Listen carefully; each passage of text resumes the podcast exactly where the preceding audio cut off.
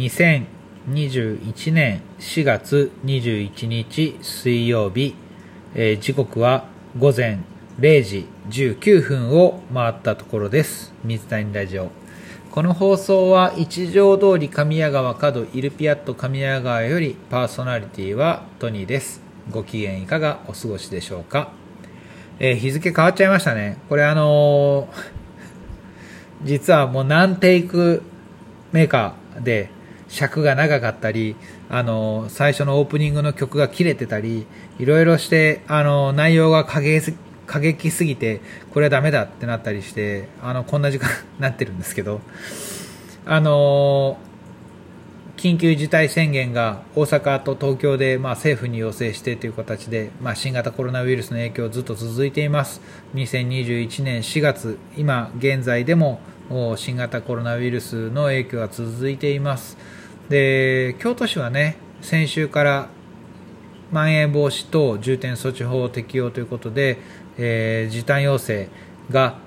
出てまして20時になっています。閉店時間20時でイルピアと神谷川も営業しています。まあこれがあの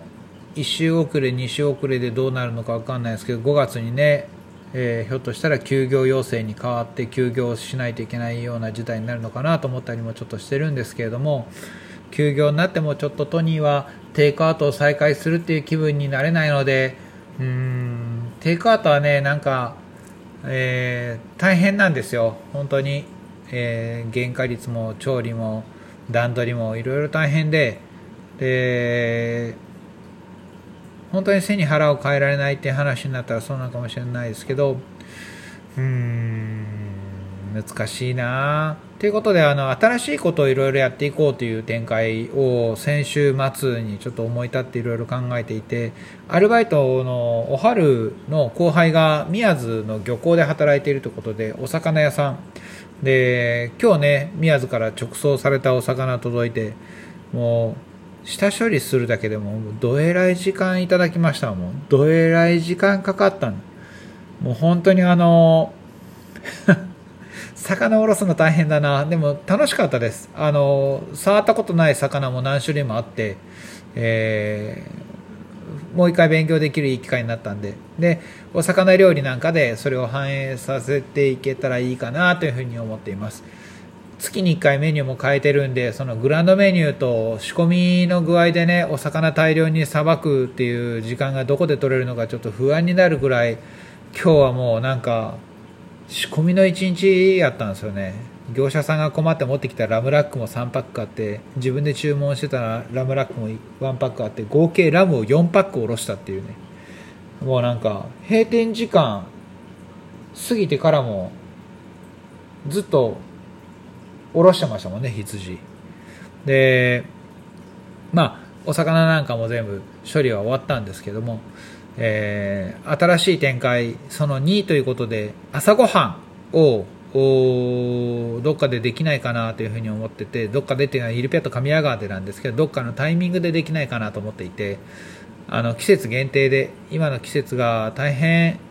気持ちがいい朝なんですね、えー東側から降り注ぐ日差しも暖かくてで気候も穏やかで本当にあの朝コーヒー飲みながらねここで朝ごはん食べるの本当に美味しくて楽しくてなんかこうそれだけでいいですよ。誰とも喋らなくていいですよ本当に。あの当人の場合は笑福亭公平のほっかほっかラジオを聞きながらなんでモーニングするんだったらなんか AM 放送を流してもいいかなとかアルファステーション流してもいいかなとか地元のねなんかこう地域の時間を演出できたらいいかなとかちょっと思ったりもするんですけどあのー人がいないので人員人手がないので、えーきちんとできるかどうか定かじゃないんですけどなんかこううーん8時までの時短要請でテイクアウトもやらないとなったらなんか他にできることないかってここのお店でここのお店を使うことでってなったらやっぱ朝食かなっていう感じです。ただね休業要請出ちゃったらそれも叶わないんで、えーテイクアウトなーテイクアウト大変だなー一回テイクアウトするとテイクアウト癖づくからなーまたなんか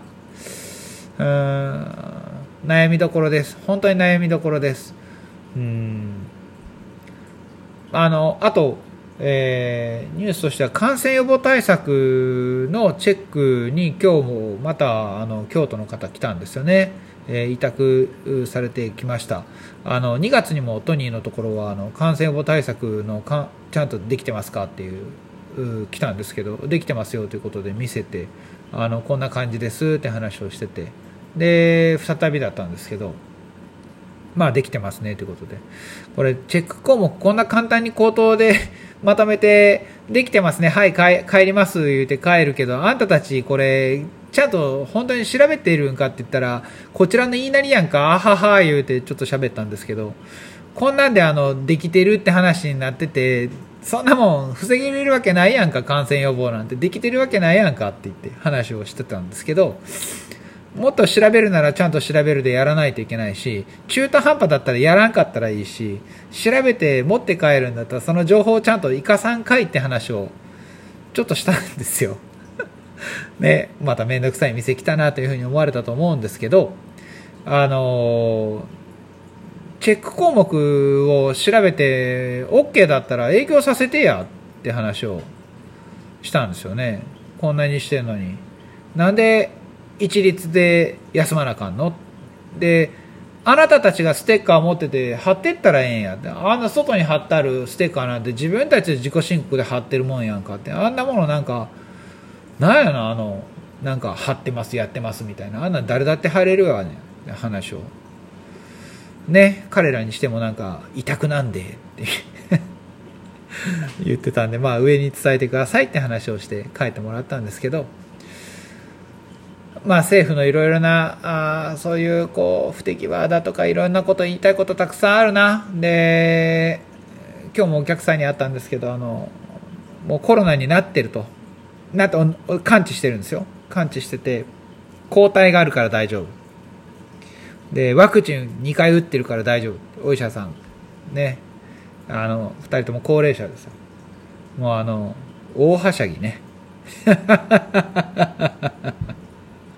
交代取ったどみたいな。交代あるぞみたいな感じ。あのー、交代があるからはしゃいでいいっていう気持ちはわかるんだけど、まだみんな持ってないから、あのー、私たち大丈夫だからみたいな感じなのは、その、ひょっとしたら今ね、こう、賑やかにカラオケでウェーイとかって歌ってる人たちみんな交代あるぞってなってるのかもしんないですけど、あの、まだ集団免疫完成してないんで、なんでね、緊急事態宣言とか出ちゃうんで、抗体持ってる人たち、まあ、いたとしても、あの、一応、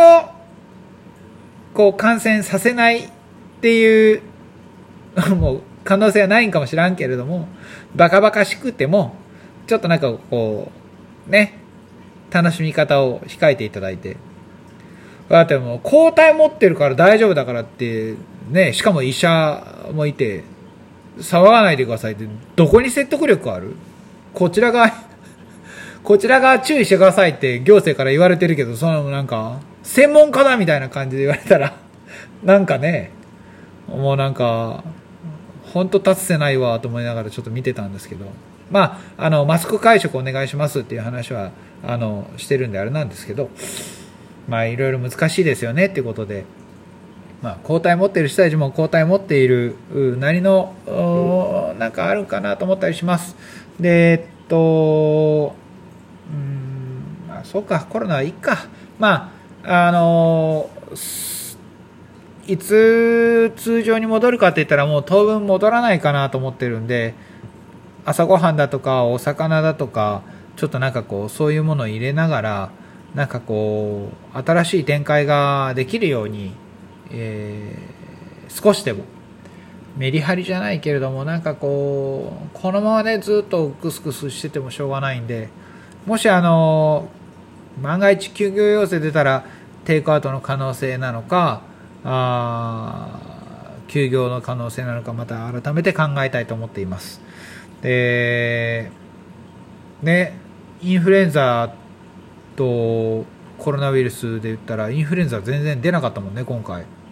コロナウイルスはずっと出てたってことはインフルエンザの方が感染力低いんだよね。コロナの方が感染力高いんだよね。出なかったらおかしいもんね。でコロナウイルスはほとんど死なないんだけど、えー、重症化する。で重症化する病院のベッドが足らない。病院のベッドは実際にはあるんだけれども看護師がいなくって使えない。先進国の中でもね1人当たりの病床数の割合はトップなんですけど日本は。あのベッドあるんですよ。ただ使えないんですよ。あの数だけカウントして1番だって言ってたんで。でも使えるかどうかまで調べて出してないんでね。まあ大変ですよね。うん。まあまあまあまあまあワクチン待ちますか。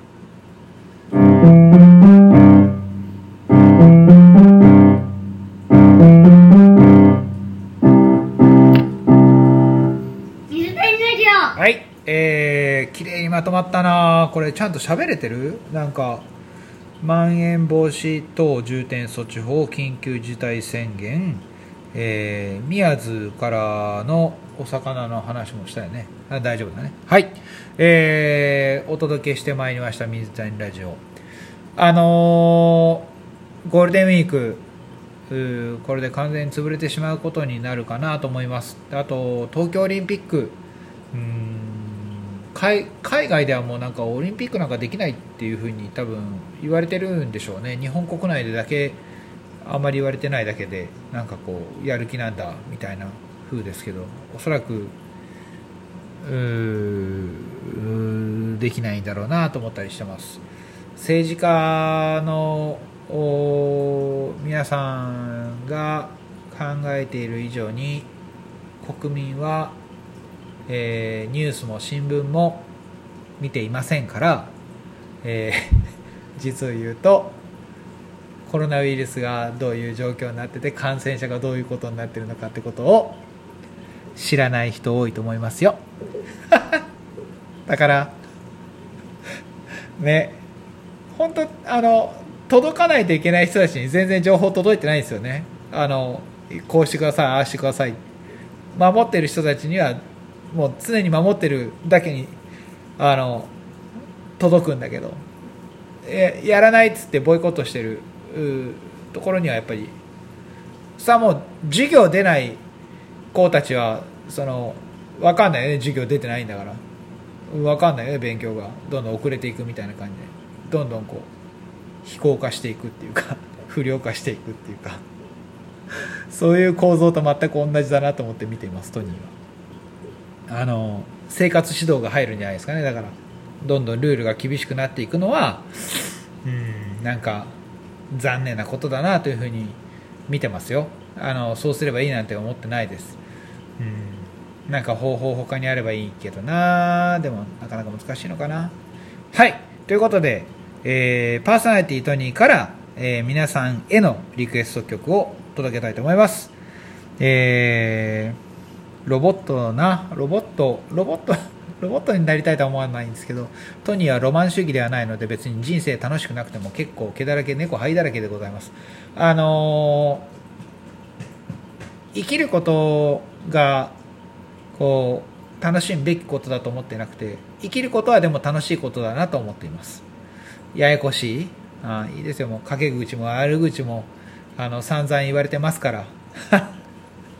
どうぞどうぞ。ご自由に言ってください。トニーのことであの悪口や陰口言って楽しめるなら存分に楽しんでください、えー、お届けします、えー、パーソナリティトニーから皆さんへ坂本慎太郎であなたもロボットになれる、えー、水谷ラジオでした。ごきげんよう。